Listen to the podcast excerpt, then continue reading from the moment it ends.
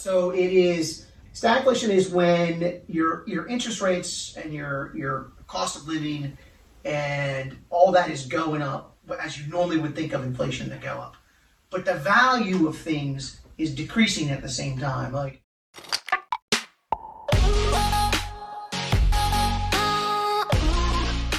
All right, what's up, everybody? This is Generation Age. so today we have Andrew joining us as a host. We got me, Dylan, and we got Carlos, and then we got the greatest Rich Lennon. so Rich Lennon. if you don't know who Rich Lennon is, he moved from Northern Virginia to Richmond about 10 years ago Yep, um, yep. To buy more properties. I don't know how true this is, but to The legend buy, buy says. the legend The says. legend says. We're cleared up here today. Uh, retiring from a six-figure business as an engineer, or not business, six-figure job as an engineer. I don't know if he's like. I mean, also That guessing part- that on part's- that. I gotta tell you that part's not true. He's the president of Richmond Ring, That's true. founder of Rich of uh, Ring Elite, which is uh, basically mastermind that you do. Yeah. And Yeah. Me, me Yeah, I Carlos guess are the best actually way. that. Yeah, it's the best Yeah. way to describe it. Um, owner of multiple rental properties, and now he's starting to get into lending um, with his new website, lending2rva.com. Yes. Yeah. Yeah. So first off, we wanted to, you know, that on top of that introduction, but uh, what else? What else do the Whatever viewers need, true need to know? wasn't true. yeah. I think you hit it. I do have an engineering degree, but I was, uh, you know, I was was literally in a nuclear reactor. And the true story, and it was a non-active one, obviously. But I was in there, I was doing training for GE, and I was going to kind of get, and then I just was like in that nuclear reactor one day. I just remember going like, God, this, I'm not sure this is what I think what I'm doing with my life. And so, anyway, I just, I, I started. I've been an entrepreneur like mostly all through my 20s and stuff like that. So. Oh, I, like I, we paid for an education in engineering. It probably served me well, but no, I didn't. I never did anything in engineering. Oh, okay. So straight from graduating, you Graduated, yeah, yeah. And so I was I was a youth soccer coach up in Northern Virginia for a long time, and so I would train elite teams, and like it was great hourly wage. And then you know the entrepreneur part was I'd go to clubs and we get contracts to do like we get paid like hundred dollars an hour to do the training. I'd go out and get some college kid come in at twenty five bucks an hour, which was great back then. And then I just made the arbitrage. So it was like a plumbing company, right? But for bike soccer coaches, right? Okay. So Cool. Yeah, mm-hmm. and then like I'd get them, and then like I if a, someone was a coach for me for a while, we'd get them a job at a club, and then you know they pay him five thousand dollars a season, and you know we get one thousand of it, he can get four, or she'd get four. So yeah, so Wow. I've always kind of had that bug. This is in my family. Most of the people on my dad's side are entrepreneurs, so Okay. Cool. I just came from that. So you saw that coming out. Yeah. You saw you saw being an entrepreneur as like a normal thing. No, no, not really. I went to engineering school, right? Yeah. So I went to Virginia Tech, pretty good engineering school.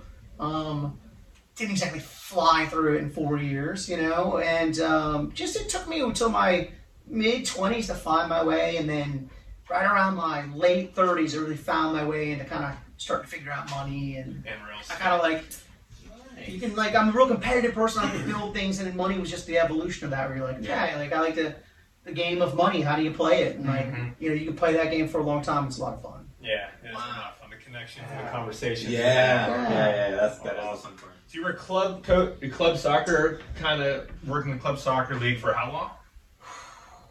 Ten years, maybe. Oh, wow. Oh, I've, wow. won, I've won a couple state championships, and we went to regionals a couple times, and Wow. Lots of kids in the Olympic program, and so it was it was a high level, and it was a lot of fun. you Yeah. know, but there was like a cap on it, right? You can only earn so much, and then it was a business that was really a job because I was working on it all the time. It wasn't Yeah. a true business, Mhm. right? So you owned your own job. yeah, I don't know job. It's a really good way to describe it. So um, the wife told me one day, she said, "Hey, we're gonna we're gonna move to Richmond," and I was like, "I don't want to do that." And she said, "Well, I remember all the stupid things I've always said. What are you doing?" I'm like, "Yeah." She's like, "Well, we're going to Richmond." It's like, "Okay, Richmond it is." And how soon how soon after you moved to Richmond did you find real estate as a thing that you wanted to pursue? Was it was it almost right away. So Oh, okay. uh, we had been doing a little bit. We owned a rental, or not a portfolio. We owned a, a rental home in Northern Virginia. Not a great place to cash flow. Not a great, Yeah. you know, just as a accidental landlord You still own it? situation. No, no, we sold it. Hmm. And Oh. um, And no, no, I'm happy to do that. we came down, and one of the one of the ways the wife convinced me to come down, she said, "I know you want to buy real estate because I've kind of been into it a little bit at the time." And she said, "Hey, is Richmond a better market for it?" And then I looked into it, and you know, cash flow is much better. There's a lot more growth that was going to happen. Yeah. So, you know, we really, uh, you know, really moved into Richmond at a really good time. Just Yeah. Rode that wave for like ten years. So Yeah. why did your wife want to move to Richmond? What was her reason? She was working for at the time she was working for AOL, and they wanted her to move to New York, and you know we neither one of us really wanted to like go to New York, Yeah. and so she decided not to work there, and she was looking around at jobs. She got a um, uh, she got a job at Capital One, and she thought it was in McLean, and then. Surprise! it was in Richmond. But uh, you know, my wife, uh, big career woman. She's got a great career, and and um, you know, she wanted to go do that thing. So that's why we did it. Well, it all worked out for the better. Yeah, man, it was it was awesome, An awesome decision. So Yeah. No, listen to your wives. And I say, Yeah. That's the conclusion of that story. That's a big takeaway for the first like five minutes. um, right, I guess uh, I guess we can kind of dive into Yeah. like our big, our big topic. So w- what we want to uncover or unpack is kind of the overall, and I think this is going on through everybody's head right now. Is just like the overall uh, outlook on the market, interest rates, inflation. Not not necessarily like a prediction, and sure we can go there, but what you see it doing, how it's affecting. Obviously, you've been in the Richmond market for a while. We don't want to necessarily like pinhole it just to Richmond because we might have Okay. viewers outside of that, but how you've seen that change, and I don't know what your takeaway is so far, and then we can get into kind of Well, I mean, it's really confusing. So it's hard to see the the battle when you're in it, right? The fog of war idea the of yeah. every every cycle is different. You kind of know there are cycles, and there's some really weird things happening in this cycle, right? So we got the pandemic, which everybody mentally wants to put behind them, but that that production and that GDP is still just kind of catching up to us from a couple of years. So Mhm. still got supply chain issues from like, and that's a black swan yeah. unprecedented thing. And then the government printed like forty percent of all the money that was ever in circulation in, in a one year period or eighteen month period or something ridiculous. And so now we're seeing that money work its way through. We're seeing the Fed. We're seeing the Fed try to fight that, right? Yeah. They're, raising their interest rates, and now they're talking as much as a point. Where you know the consumer price index, I think, comes out. Is it this week? Maybe this week. Maybe next. Yeah, I think tomorrow. It might. It comes. It normally comes out on one on Wednesday. so, so, um, yeah. So it's just it's different this time, and so we don't know really what is going to happen. Um, but I think that there's been a lot of free money for a long time. I Yeah. think there's a lot of, you know, what are they called? Zombie corporations where you know they're already dead. They're losing money, but because money's been so free, Mhm. you know they they just keep going and so uh, you know it's a cleansing of the economy i think it's a positive thing Yeah. i hope it happens not because of the some of the bad things that happened around it but that for me like allows us to have a true economy which i think is important for my kids Yeah. and their Yeah. kids Yeah. What needs to die will die off. It has to, right? Yeah. Well, not necessarily now with the Fed just injecting more money Yeah. whenever that happens, though. So, is that ever going to be a point where the Fed doesn't interfere when the economy like starts Mhm. to go south? you would certainly be reasonable to make a bet that they'll always bail them out right and it Yeah, started Yeah. it, it really did. It started with Obama when he bailed out the banks, and, and he absolutely saved the banks from like total catastrophe. Um, you know, whether or not that was a good decision is like way above my pay grade, but it certainly set us up for okay. Now we came along, we got this big thing. Let's just go a couple trillion dollars, and then um, yeah, like what are you gonna do? What are you gonna do next time? I'm just gonna print more money, Yeah. you know. Yeah. Yeah, that's the scary thing. So, so then that would lead us to the question of: um, Do you think the uh, inflation peak has already been reached? Yeah, hit nine percent last month. Yeah. Do you think we're going to see more than nine percent in the future months? I do. And I think that we might get a little bit of a pullback because energy prices have come back, right? So we might see a pullback this month. But we really haven't baked into things like, you know, there's really not a lot of wheat this year, right? Ukraine is a big 15% or something like that of the world supply. And they just haven't been able to get it around, right? And and so there's, a lot of stuff that is coming down that's going to affect price as well, and um, we'll cycle back on the energy. I suspect it'll be more expensive again. So, no, I don't think we've seen the peak yet. And, and from my perspective, we've been pretty much almost since the '70s. So, is there a situation where we're like, oh, that was a tough four months, you know, but like that would be fine. And, you know, like I feel like, I, if if if it doesn't truly like take take a grip, then then we're still in a bubble, and that doesn't mm-hmm. mean they can't kick that bubble five more years, mm-hmm. right? And so, mm-hmm. and and I always tell people, don't forget, like in America, you'll see it first, right? Like because all the money comes to America still. So like, I was, I know we're in the weeds, so we wanted to keep talking about this, Yeah, but like, but like the stock market, the stock market, the day of the Ukraine invasion, uh, Russia is, it went up, right? Yeah. I expected to turn it on. I'm like, okay, like, well, the stock market's getting crushed. Yeah, bye. Like, whoa, like so Yeah. it didn't occur to me till later and, and you know, after some conversations and trying to do some learning. Um, but what happened was a lot of the money that was over in Eastern Europe was leaving. was to leaving, right? If you're mo- money in Poland and you just see Uh. Russia roll into Ukraine, you're like, you know what? I'm going to go ahead and go buy in Manhattan Yeah. right? Yeah. You know, so so a lot of that happened, and so like when like we, we've seen like Sri, Sri Lanka has already fallen, right? And and we're gonna see that other stuff catch up, Yeah. and I don't, I don't think that we're through it. now. So I think we're probably close. You think we'll hit double digit, by the way? double digit. Double digit inflation. Inflation. It's tough to say whether they'll report a double digit inflation. All right. That's Okay, let me re- rephrase. Will they report double digit inflation? I think so. I think they'll have to. And I, I'll leave one more interesting fact on this one. The the inflation has never come back under control in the history of the Fed when the Fed didn't raise the internal rate to above the CPI. Okay, right? So you're saying if we don't raise the rates to above ten percent or nine percent, I'm just saying historically it's never happened. Hmm.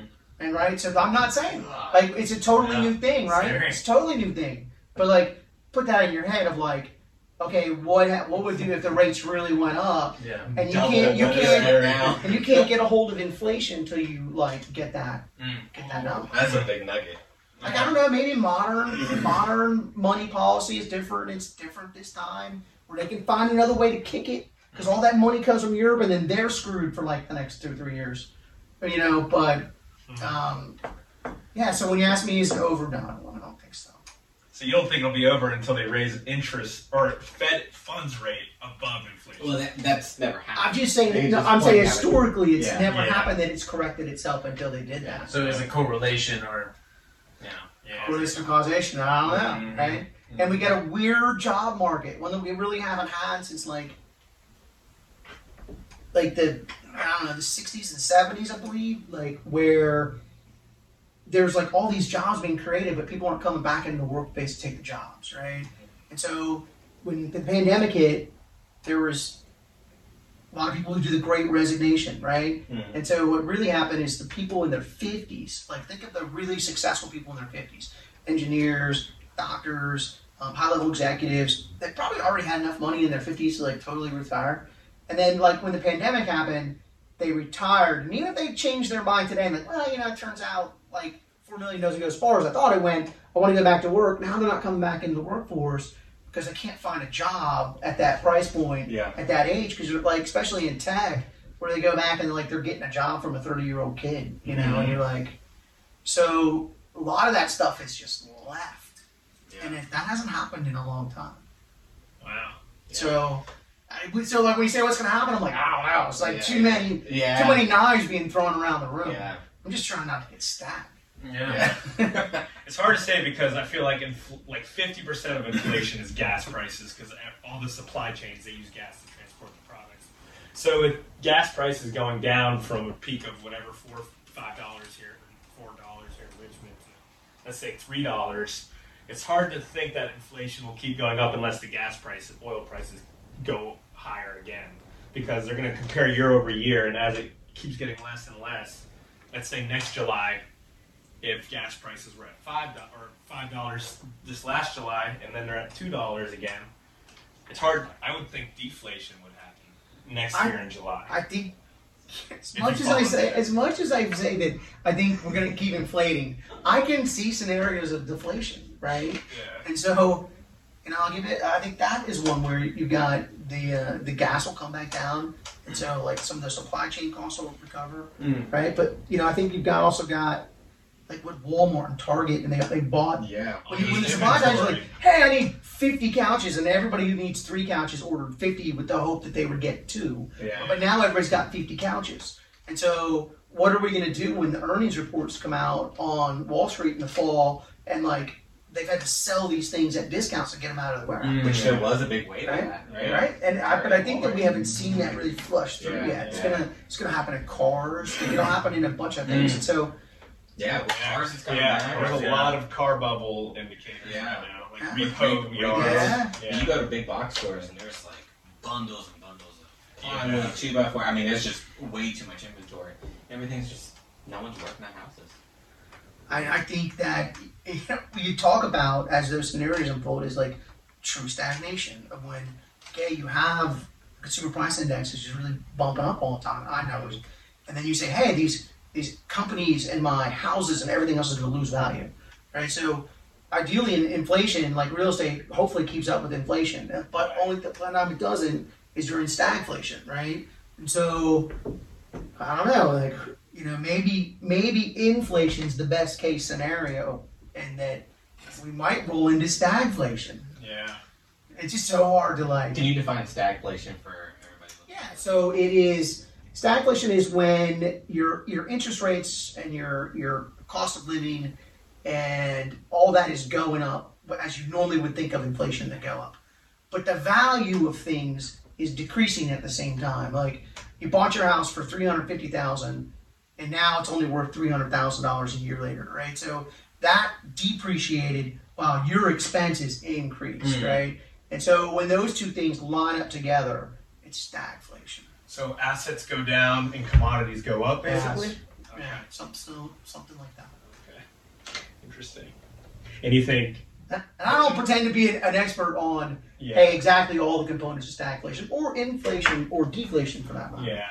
Yeah. But Yeah. That's. A, I've never heard it described that way. That's interesting. yeah, it's Because I, I it's, always it's scary, right? I thought it was uh, just basically a recession happens, but inflation is still happening during that recession, or a higher Yes. rate of inflation, Yeah. which is, I guess, similar. Yeah, Yeah, yeah, yeah. that's just another way of putting it. Because it's not just in real estate. It's it's it's they really think about it in terms of like those stocks, right? yeah. Like you know what is General Electric going? I, I still say General Electric, but now it's things like what is Apple doing? What, what is Tesla? doing? You know, and, and are they losing value when it becomes hard? So your four hundred one k is going down, you know, while your expenses are growing the other way. Yeah. Makes it really hard to live. yeah. When's the last time we had that? Stagflation in the seventies. Like Okay. w- when we really talk about the bad times in the seventies, that's when stagflation. hit. Fifty years ago. And what do you think's worse, stagflation or deflation? Stagflation. Okay. Like uh, deflation, at least the you know the, mm-hmm. the cost of a loaf of bread goes down. Yeah. Right? Yeah. While the cost of a loaf of bread's mm-hmm. going up, and your four hundred one k is going back going down. right? Yeah. Inflation, like they're both going up. Yeah. Okay. Interesting. So stagflation is really the worst case scenario. Yeah, I think most economists would say stagflation is that, and that's why people still remember the 70s. Mhm. They still remember the long gas lines. The, the, there was an energy crisis, and it was a different scenario- situation. But yeah, that's what stagflation happened. Everybody got more frugal in the eighties, in the Yeah. nineties, and everybody appreciated the little things in the eighties and nineties. I think that it's. I'm not hoping for stagflation or anything bad to happen to our economy, but I feel like we have lost as a culture, as a society, we have lost a lot of that. Right? Mhm. We're just so materialistic. We want. We focus on the wrong things opposed to kind of back home, family, quality time, just like the the goods. Yeah. The family goods, and not so much like the outside stuff. Ironically, the pandemic was probably like Yeah. I really Yeah. Yeah. told our kids when it was happening. I said, "You're gonna remember this? It'll never happen before." We're like, it wasn't quite two years. It was like a year where they're like, "Listen, just just don't leave your house hang out with your family and don't go anywhere." Yeah. Yeah. And like, here's some money. Like, Yeah. that'll never, you know, that'll never happen again. I, know I say that, but like, yeah. the monkey, the monkey pox. Monkey pox is coming. The next one, right? So, um, to change gears, Sure. we wanted to ask a little bit about um, the market, the Richmond market, the RVA market, the influx there was a big influx of people, just like there was in like Vegas, just like there was in uh, Arizona, just like there was in different pockets, Florida, for example, North Carolina. So there was a big influx of people that were moving from out of state, and in our case, we were getting a lot of people that are coming from like you, me, right? We were coming from uh, we're coming from Northern Virginia, coming down, um, and uh, so Richmond, Virginia, felt a big bump in the average home prices. the big bump in, in a lot of changes in our in our real estate market. So, what I've seen and what I've heard is that the states and cities that felt the biggest jump are also now seeing the biggest declines, right? And uh, and decrease in pricing for their stuff that's on the market uh, rental prices, just people now wanting to leave those cities because those cities can no longer support it, right? From from the information that you have at your disposal, that you researched from your own investments, are you noticing anything like that with uh, a big influx of people that are coming to Richmond and wanting to leave? Did you notice that in your pricing of your assets, of your, of your investments? Like, what's your take on just that? Just like the influx of people. Okay, yeah, that's a good question. It's not one that people talk about a lot. It's a really good question. So, really testing my memory here. But a couple of years ago, there was a report that came out. It was like through 2028, um, Richmond was like the number three growing city in the country for millennials. It was like the third place, or maybe it was like the third place in the world. It, it was really high.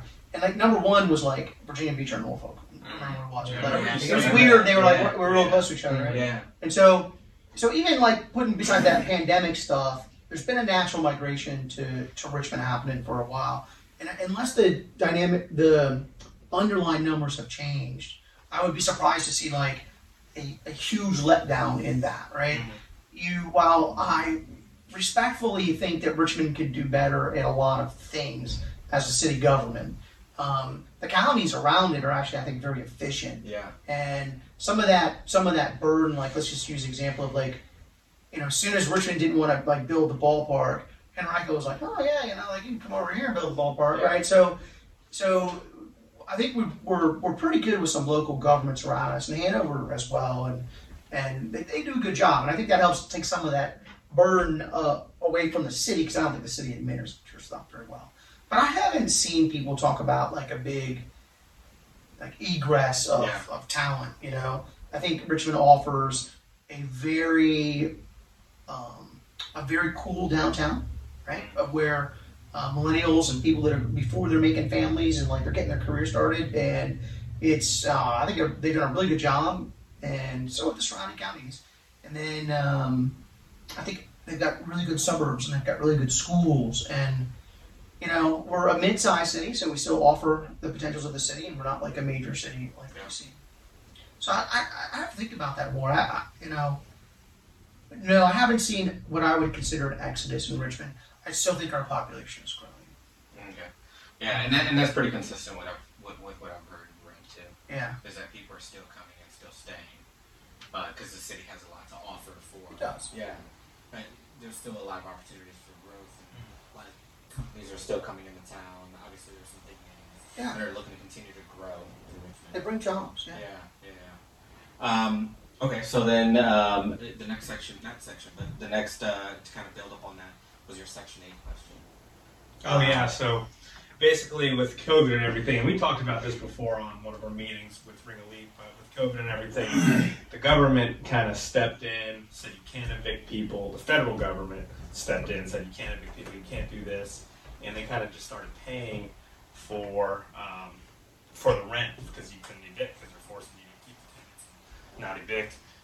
And I was wondering, um, so how much of a part would that and you mentioned also you lose control of that asset when that happens and we were wondering how much of a part of the government do you keep seeing it increase like more to a degree than it just did um, during covid or do or what do you what are your take on Do you mean do I think that Section Eight will like grow? Will like they'll become more involved in like yeah not specifically section 8 but like other, Something pro- other programs and stuff Yeah. like that For rent control stuff like that Right. Yeah, I think so, and and I think that you know RRP was supposed to run out in I believe the end of can't remember now, June or July. I know for a fact that they're paying through the end of August. Mhm. Now, they say they're paying, they don't actually send the checks. I know a lot of people owe a lot of money from RRP. So if someone from RRP is listening, you know, people are hurting, uh, landlords are hurting out there because, like, Yeah. you know, they'll go six, nine months without paying you. And they're like, yeah, we got you. But um, we've been burned a couple times. Tenants move out of the house, and then, you know, Yeah. we, we can't get the money. can't And, collect. yeah, so, but um, yes, I think that when we see that whipsaw back, I think that there's just some people that are never going to want to go back to not having someone pay their rent. Yeah. And do you think, uh, how can I put this? Do you think, uh, so in all, you do think it's going to grow a little bit. Does it usually happen in recessions where government always steps in and, and gives owner, business owners a little bit less control because they're funding part of their, is, is it usually during recessions that? Yeah, I mean the government comes through and they like during a recession. Now, remember, I've only been investing on this, you know, upswing, right? So Yeah. I didn't go through the last recession, but typically in a recession, a government will incentivize the industries that need help, Mhm. right? And so, like last one that they did last cycle around was like like it was a first time home buyer credit, fifteen Yeah, thousand, ten thousand dollars, something like that.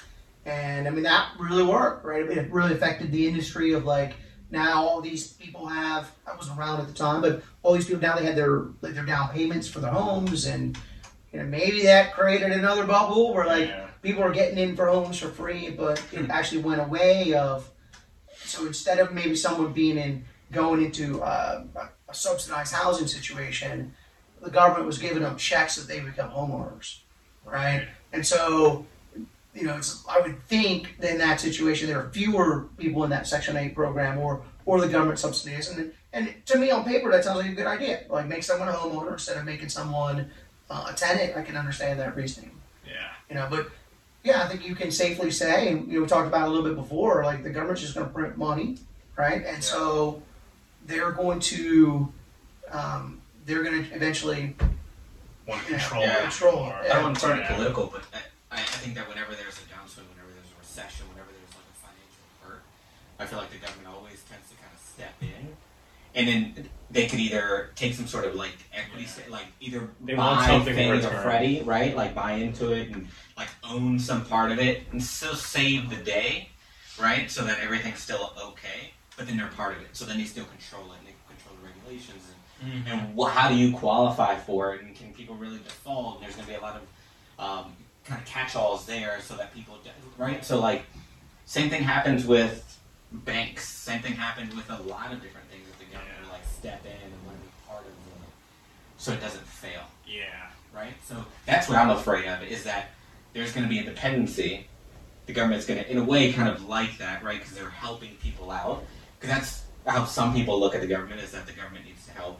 Well, if more people need the help, then the government can help more people. So it's kind of like a double edge where it's like, uh, that's a slippery, Slippery slope. slope. It's a very slippery slope. i think it, you either like big government or little government Yeah. and i suspect over your lifetime you might change your position Yeah. depending on where you are in life a couple times i think it's very reasonable to, to be that Absolutely. um, yeah. So, um, you are now known as the BRRRR is dead. Bark is here to stay. Bark, So- baby. so- Bark. Bark, bark. More board. So, so those that are uh, that are part of uh, your ring, yep Rich uh, Marine, yeah Richmond Ring, we've heard this presentation. We've heard you elaborate on what the bark is and why you believe that the BRRRR is no longer as viable as it was before.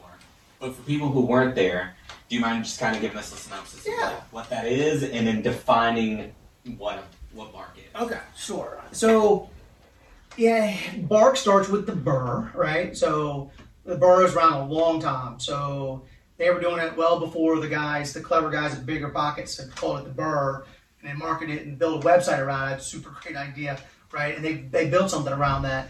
And I followed that model a lot. I mean, I would contribute a lot of my wealth building in my lifetime to be thankful of the BRRRR, right? So, not disparaging BRRRR by any stretch of the imagination, but I was I was doing an analysis of my own portfolio and saying like, would, was, was what does the BRRRR look like versus what I was doing. Because I'm not a very active buyer for rentals right now. Like I've kind of kind of bought a lot, and I'm uh, I'm okay with where I am. And so so I was doing an analysis of like, okay, the way I built my portfolio last time, could I build the portfolio the same way this time? Mhm. Is it possible to do that? What does it look like? Yeah. And so again, I go back to that engineering degree that I never used, right? But but in my mind just does kind of work that way. And so I just started to analyze it. So the numbers basically worked out for me. And I bought a lot of properties, and the numbers were I'm gonna kind of going off the cuff here, Mhm. but I was the asset value of the property was around the 135 range, and I would buy it at a discount, like that's what we all do, right? At about 70 percent or whatever, and so I would be ninety thousand dollars worth of debt. And so when I took that ninety thousand dollars worth of debt, and I went to the bank and I got a 20 year note. On average, I was paying a 20 year mortgage at about four and three quarter percent. Mm-hmm. And I bought a lot of them over the 10 years, so the interest rate's up and down, right? So like, Sure. but blended, that's about what Yeah. was. Mm-hmm. Okay, and so so when I ran when I run my numbers at over time, I know that I made about six hundred dollars a month per house, right? Hmm. And so not a lot of money, by the way. It's like twenty bucks a day, right? Not much more than a cup of coffee. Get a bunch of them, it becomes real money. But but that's what the that's what it was over my portfolio, and I was I could make I knew I could make six hundred dollars a month, making like seventy two hundred dollars a year buy a uh, whole bunch of them, and then like that's how you made your money. And so I said, okay, I was wondering if the BRRRR would work. So I said, okay, the same house that I bought just a couple years ago, like 2020, right? And the retail was 135 or 135. I was in it for 90. So, but now I have to that same situation, that exact same house, because Richmond was up 38% since 2020. So now it's at $187,000, right? And so I'm my at my 70%, my debt is now 125,000. It was 90, now it's 125. Mhm. Right? And so so now when I go to that same bank and I get my my my mortgage on it, my 20 year fixed that I can't get four and three quarters, it's way closer to like six percent now. Right? And it, I mean likely maybe possibly going high. Six and a half, seven, Mhm. right? So when we did that analysis of like what I could get the 20 year note was my principal and interest payment for at the four and three quarter to the um, the interest payment at the higher rate of at seven and a half is when I looked that day. I was trying to remember the north about seven and a half. Mhm. The payment was like eleven hundred dollars for that same principal and interest payment. Mhm. And then so when I added up, like okay, well if inflation happened here, inflation happens like it costs more to put the roof or the HVAC. I pay more for the technician. So what I found with that is that using the exact same model on the exact same house, and even though the rental rate had gone from twelve hundred dollars to seventeen hundred dollars for the same Mhm. house, I went from making six hundred dollars a month to I was losing fifty eight dollars a month on the house over time. Right. Right. And so what I really was is I was, it was like it was getting my I was just man it's a, that's a bad scenario, right? I mean, and that's if like I was doing if I had a property manager and I was doing maintenance and stuff like that, I was I was losing as much as three or four hundred dollars a month, Mhm. right? So if I want to be on the beach somewhere, it's negative three hundred dollars a month to keep Right, that property. right. I certainly don't want a hundred of them. Like Right. active versus Yeah. passive. Yeah, Right. right. And so, so, but I'm super active. Like now, I don't pay property manager, blah blah blah. But even I cut out everything, and I was doing all the work. I'm still gonna lose fifty eight dollars. Mhm. Mhm. You know, and so I was like, well, that's probably not a bad idea. That's, that's that sucks. Okay, don't do that.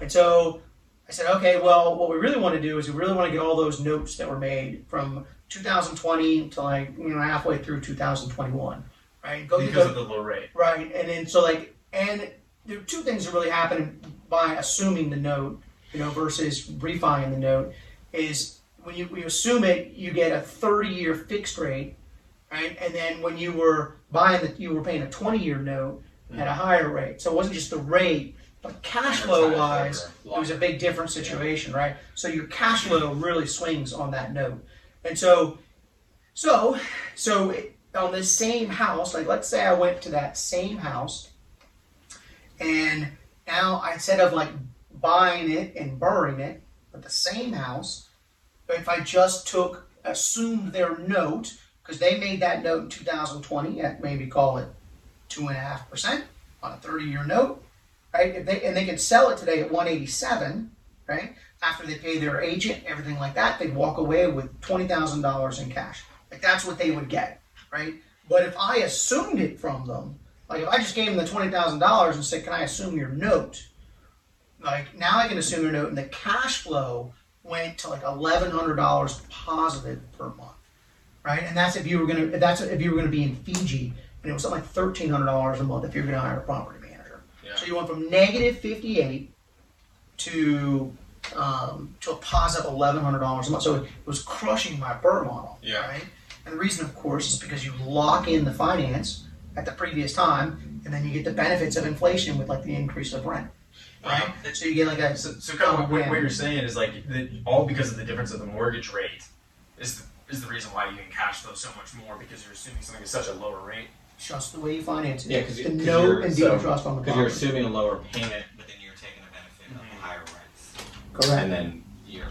So you don't actually want to refi, and So- that and that was part of the that was part of the the BRRRRs. You you buy it, you renovate it, you rent it, wash, repeat, right? But the refi part of the BRRRR was what was blowing it up. It was no longer any like it was the thing that was killing the deal. And so, So- you just need a better note. How's that ROI though? Because like there were plenty of people, I'm sure, like yourself, where you did plenty of BRRRRs where you left no money in the deal.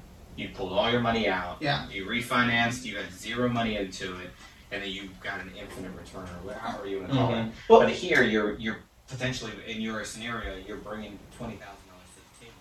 You're cash flowing pretty good. Plus, You're plus renovations if they need to be done. Yeah, so like part of the bark is buy, renovate, no, buy, assume, renovate, and keep. So you're not cashing anything out, right? So Okay, I would look. uh, So a couple things of that. And those are all fair points. And a couple things I would consider though is I gave a scenario which like, hey, you could just you're buying it at no discount, and you are buying it almost directly off the MLS. Yeah. Because I gave you a scenario of like you can go to the MLS and get twenty grand, or you can go to Rich Lennon and get twenty grand. Mhm. You're still getting twenty grand, Mhm. right? So if I'm making eleven hundred dollars a month, right? Let's say that's totally passive, right? That's how much you were making with your equity pay down, everything, right? So now I'm making twelve thousand, thirteen, close to fourteen thousand, thirteen and a half. On my twenty thousand dollar investment, I'm Sure. making like a sixty, seventy percent. Sure. So there's likely situations where you'll be able to partner because the, the the money is so good. Like so, even if you didn't have the twenty, Mm-hmm. there's enough of a spread. Like, could you just, hey, I'm gonna I'm gonna take all of my eleven hundred. dollars We can't do it all because part of it is equity paid or Yeah. equity paid out. But can I take like eight hundred dollars a month and start paying back the twenty thousand? Yeah. And that's just like if you get it off the MLS. Like, what is like? And I was saying like, there aren't any repairs because it's totally in beautiful shape because it's an MLS worthy property. And so, but let's say you get it off the MLS, which is hopefully where most of us like to get our deals, right? Off market. Yeah, get their get the agent out of the way. They tend to confuse things. No offense to some very good agents, right? But trying to explain to them an assumption, I imagine, would be difficult, right? So, um, so the house probably needs some work, and so it's not really going to be twenty thousand dollars that you're going to need to do to get in that house, right? Okay, and then so I, I think that the assumption that you're going to need money is not necessarily correct, but you might need some, and even if you do, you probably have enough room in there to find a partner. But so I, you know, being who I am, I did a little bit more analysis. Okay, at, at year two, or excuse me, just one year from now, if I said I think the real estate market will be down ten percent of where it is today, mm. right? Would, would anybody like go like, "Oh, Rich, you're crazy"? I don't think anybody No. would say I'm crazy, right? And so, if we did the analysis then on the value of their home on the retail market, it's only six thousand dollars, right? Because remember, they went from one eighty seven and they lost eighteen thousand dollars, right? And so some of their other expenses went down, so they don't they get a little bit more, but like it's only around six thousand dollars. Yeah. Okay, and let's say that you know we go down another twenty percent the following year, right? So that first year's ten percent, now you're down another ten percent. Would that be crazy to say? Like we're up thirty eight percent in two years. Sure, sure. I said we're down at twenty percent. Would you throw me out of the room? Mm-hmm. So like in that scenario, everybody who bought in 2020 is underwater, and they should give you six thousand dollars to take the To take their house, yeah. because it's worth Yeah. negative six thousand dollars on the MLS. Right, right. So like, no, is it like if you don't have a lot of money, you're gonna be able to grab some right away? No, but if it if it shifts, like there's an opportunity for people, and I started calling it the bark because you buy it, you assume the note, and you can do a subject to here as well. Like a subject to works in the exact same mindset. So assumption of the note, and then you rent it, and then you K, you keep it because you want that thirty-year note at two and a half percent because it's likely that we'll never get back there again. It can't go much lower. And the bank won't let you. The bank won't make you put down a down payment or anything. like It depends. So like it- the, the value will have to still be there, and the and the the and the and the, an FHA loan, like they're gonna have to qualify you for the loan, Yeah. right? So you're gonna have to produce income, and you're gonna have to qualify for it. And and there's gonna be some. I imagine there's gonna be some investor requirements, but they already have some of the rules in place. Like they say, you can't buy it in an LLC. You cannot buy it in a trust, right? For investment purposes, right? So so I think there's going to be some opportunity there. How it shakes out, I don't know, because we don't know what the banks are going to be doing in two years. Yeah. So or they'll be like, "Hey, I just want someone to pay the note because I'm trying to foreclose." Mm-hmm. So, have you, or theoretically, bulletproof and very sound, but have you, or does is there anyone you know that's carried that out and done that? I think assumptions were a fairly common thing in the past, right? So they're, they're, they happen in the cycle, right? And they happen when those interest rates like fluctuate like they are now. And so assumptions have been done throughout history. I'm not by saying history, but you only go back as far as the Fed, right?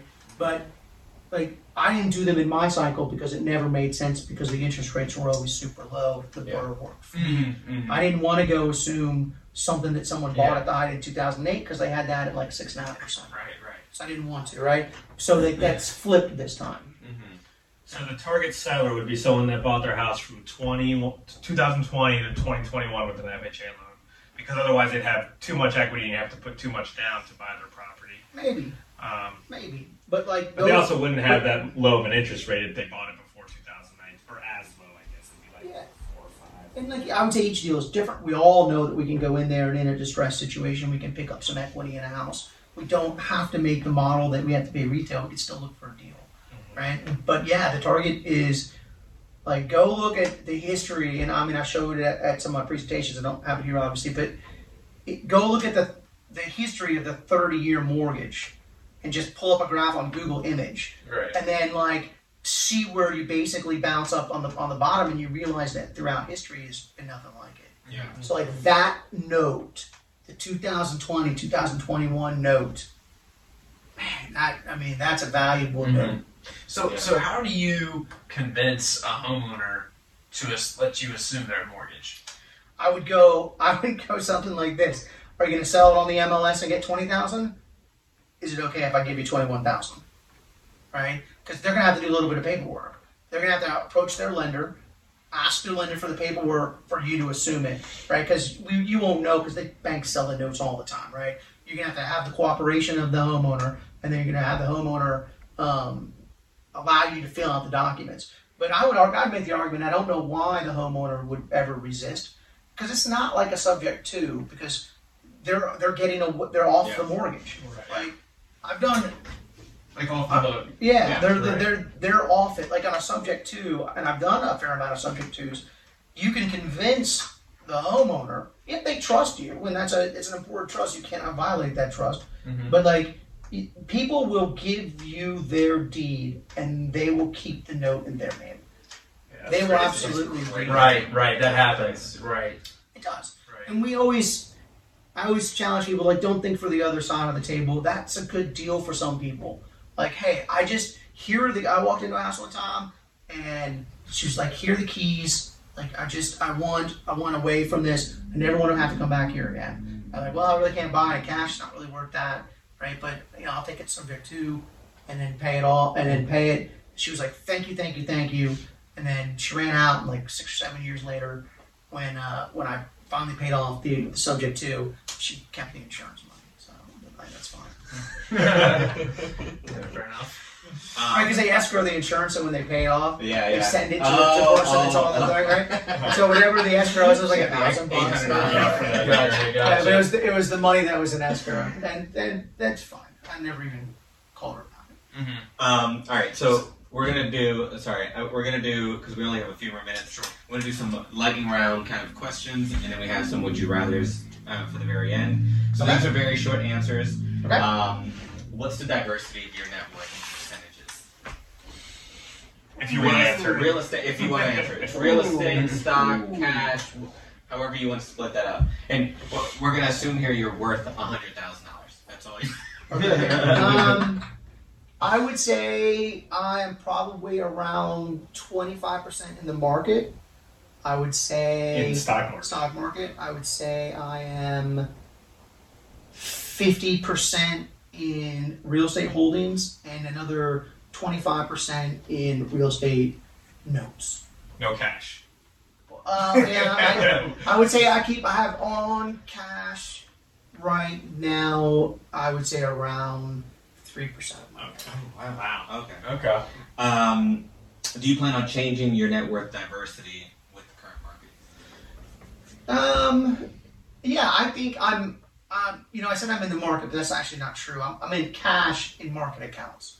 So I took I went cash a while ago, uh, even though Dylan told me not to. I did. So you- you're money market. and so I took I took fifty percent of my money out of the market, Um, and then just sitting in a and then it's sitting in cash, and I'll and I'm gonna cost average back into the S and P.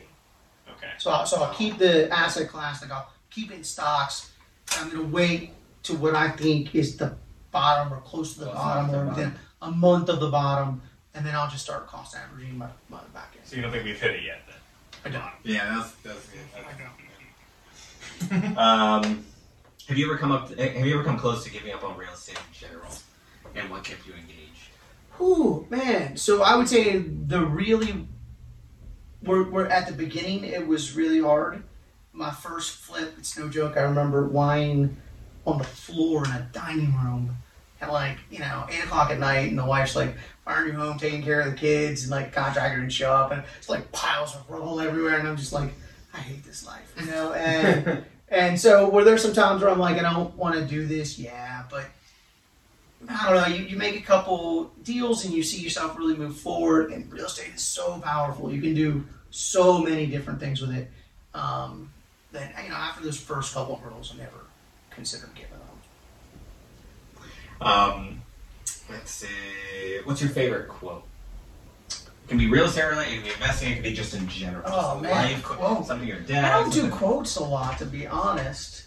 or saying or expression. Uh, well, I, I I didn't realize this, but my friends now make fun of me because apparently I say quite often, if we only had a supercomputer at our hands, right?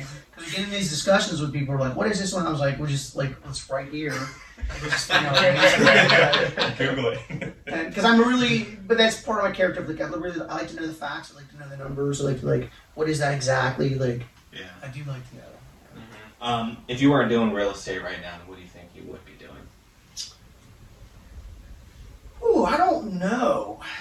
I don't know. Um, I probably own some type of W two job. Not a W two job. Um, I would be an entrepreneur that was really a job, right? So I'd be doing some type of service or thing. Like, you know, I've, I've always thought like a, a really good business to run would be like a plumbing business, Mm. right? An HVAC business is another one. Like, Mm. I just think you just make tons of money. Like, if anybody's listening and they want someone to buy into their business and give them some money, I'm interested.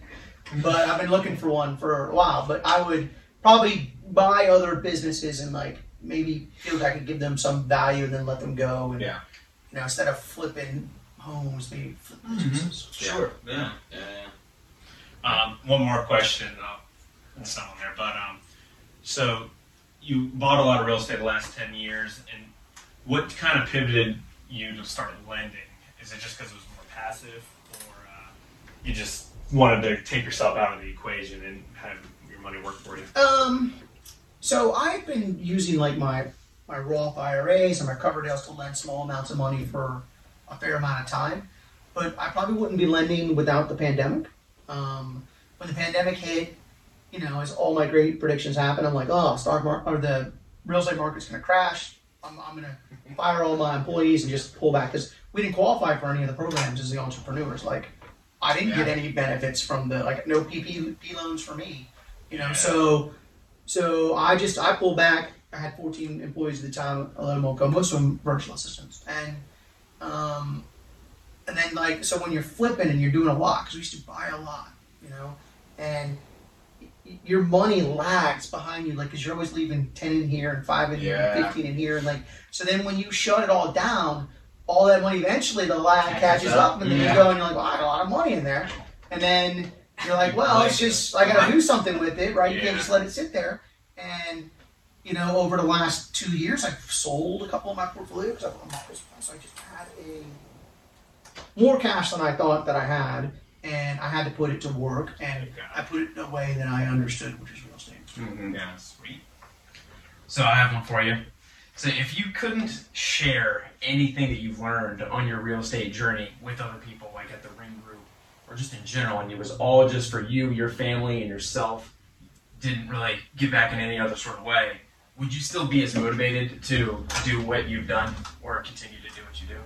I don't think I understand the question. Give me that question again. Yeah, like like basically all the knowledge that you've acquired, and like so what you're doing right now, sharing stuff, or like doing the ring meetings where you're sharing, you know, your wisdom, just having a mastermind together and stuff like that.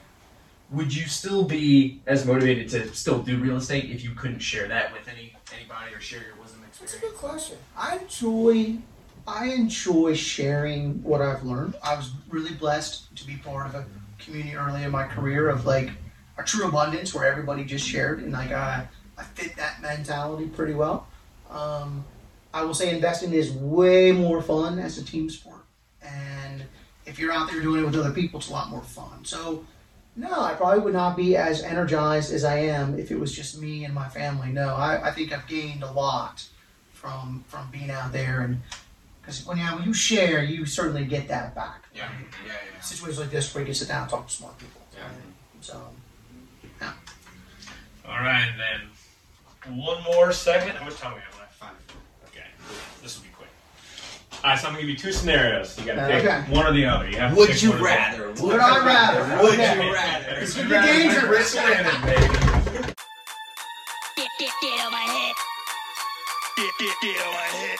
Alright, alright. PG thirteen rating. Hot seat. Hot seat. Hot seat. All right. So first question.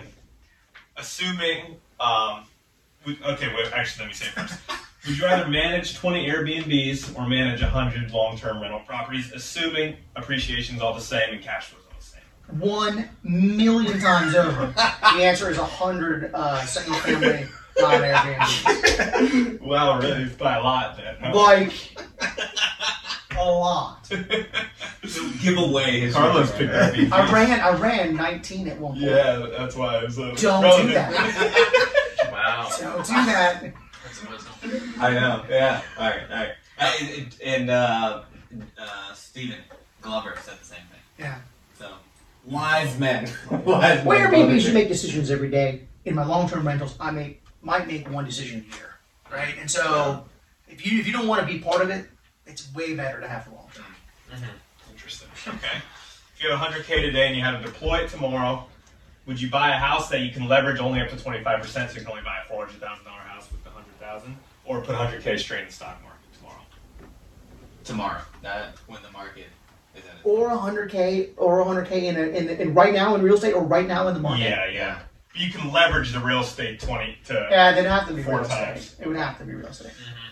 All right. Um, would you rather have capital gains, short term and long term, be at 40%, or all your loans go up to 15% overnight and you have to keep those loans for five years?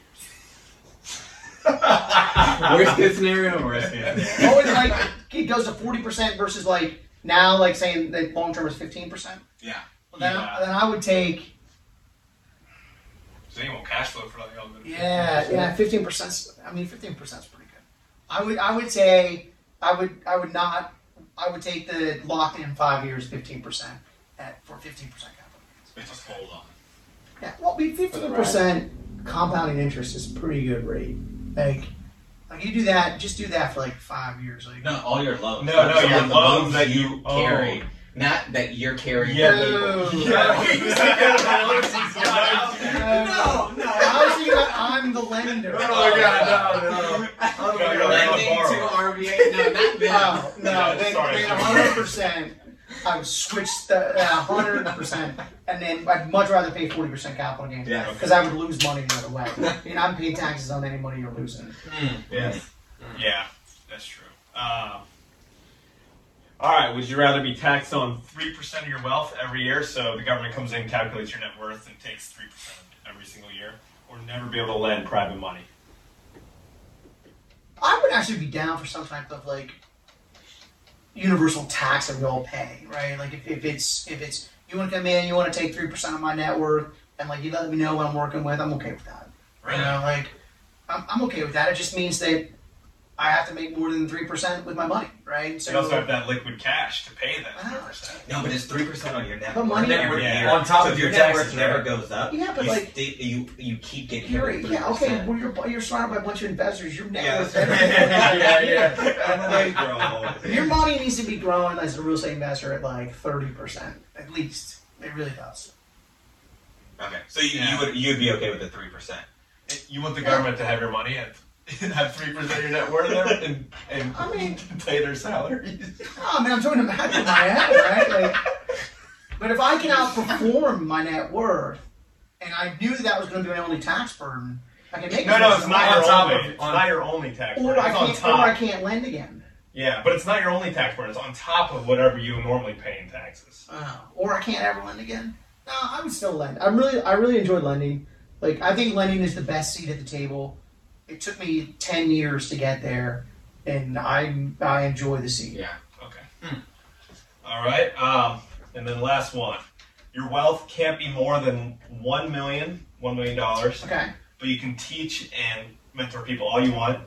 Or your wealth can be worth over one million dollars, but you can't teach anything to anybody. Well, I would definitely choose more than a million dollars. Okay. I I love my fellow human beings, but you know, Hey, you're gonna do us like I that, Rich? think, I, think, I think most people build wealth to put a financial wall around their family, right? And then Yeah. I really view my any wealth that I'm fortunate enough to have accumulated as that. It's just a wall. I wouldn't give up that wall. You know, even if that means So it's I, like the hierarchy of needs, right? And then once Yeah. all those needs are met, then it's like more. It's, it's better to give back once those are all met. yeah, Anyway, so I hear you on that. yeah. All right. Well, you got any closing? We enjoyed you having you. You Oh, got man, any thanks for having me. Yeah. yeah, Thanks, I really had a great time. I mean, yeah, there's so much to see you. So, Yeah, that was fun. Yeah, I All right. appreciate it, Rich. Thank Yeah. you. Awesome. And again, Rich Lennon. If you guys have any follow up questions uh, for Rich, for any of us, um, we can definitely have like follow up Zooms or something with Rich. So if you guys want to drop a question, drop a comment, anything down in the comment section. Uh, but Also, Rich is a private money lender. If you guys need money, especially here in Richmond. Yeah, local Richmond. Yeah, if, if you're uh, if you're looking for, you know, a non-owner occupied loan, short-term loans in Richmond, Virginia, that is definitely my ballpark. And um, he also has a mastermind called Ring Elite that he opens up every quarter Every quarter, yeah. for people to join. And you definitely get a lot out of it. Me and Carlos are in it. Yeah, It's two yeah. meetings a week. And you get to talk to this guy who's had a lot of experience. So tons of experience, tons of, and then he he also of course has uh, Ring that hosts a uh, I guess monthly second Wednesday of Yep. every month kind of get together. I mean, At the Great American Ranch. Great American thirty. Ranch, so that's not going to change. Yeah, tomorrow night. Tomorrow night. Tomorrow night, yes. so for now, it's at the Great American Ranch. It's at six thirty. Tons of people show up. If you do anything in real estate in Richmond, you're there. Guaranteed. Absolutely. So you should be there. Should. yeah, and if you're not, then you're not doing deep. Oh, you guys are Missing very out. kind. You're very kind. That's right. But again, this is uh, Generation. Eish! All right, guys. Subscribe.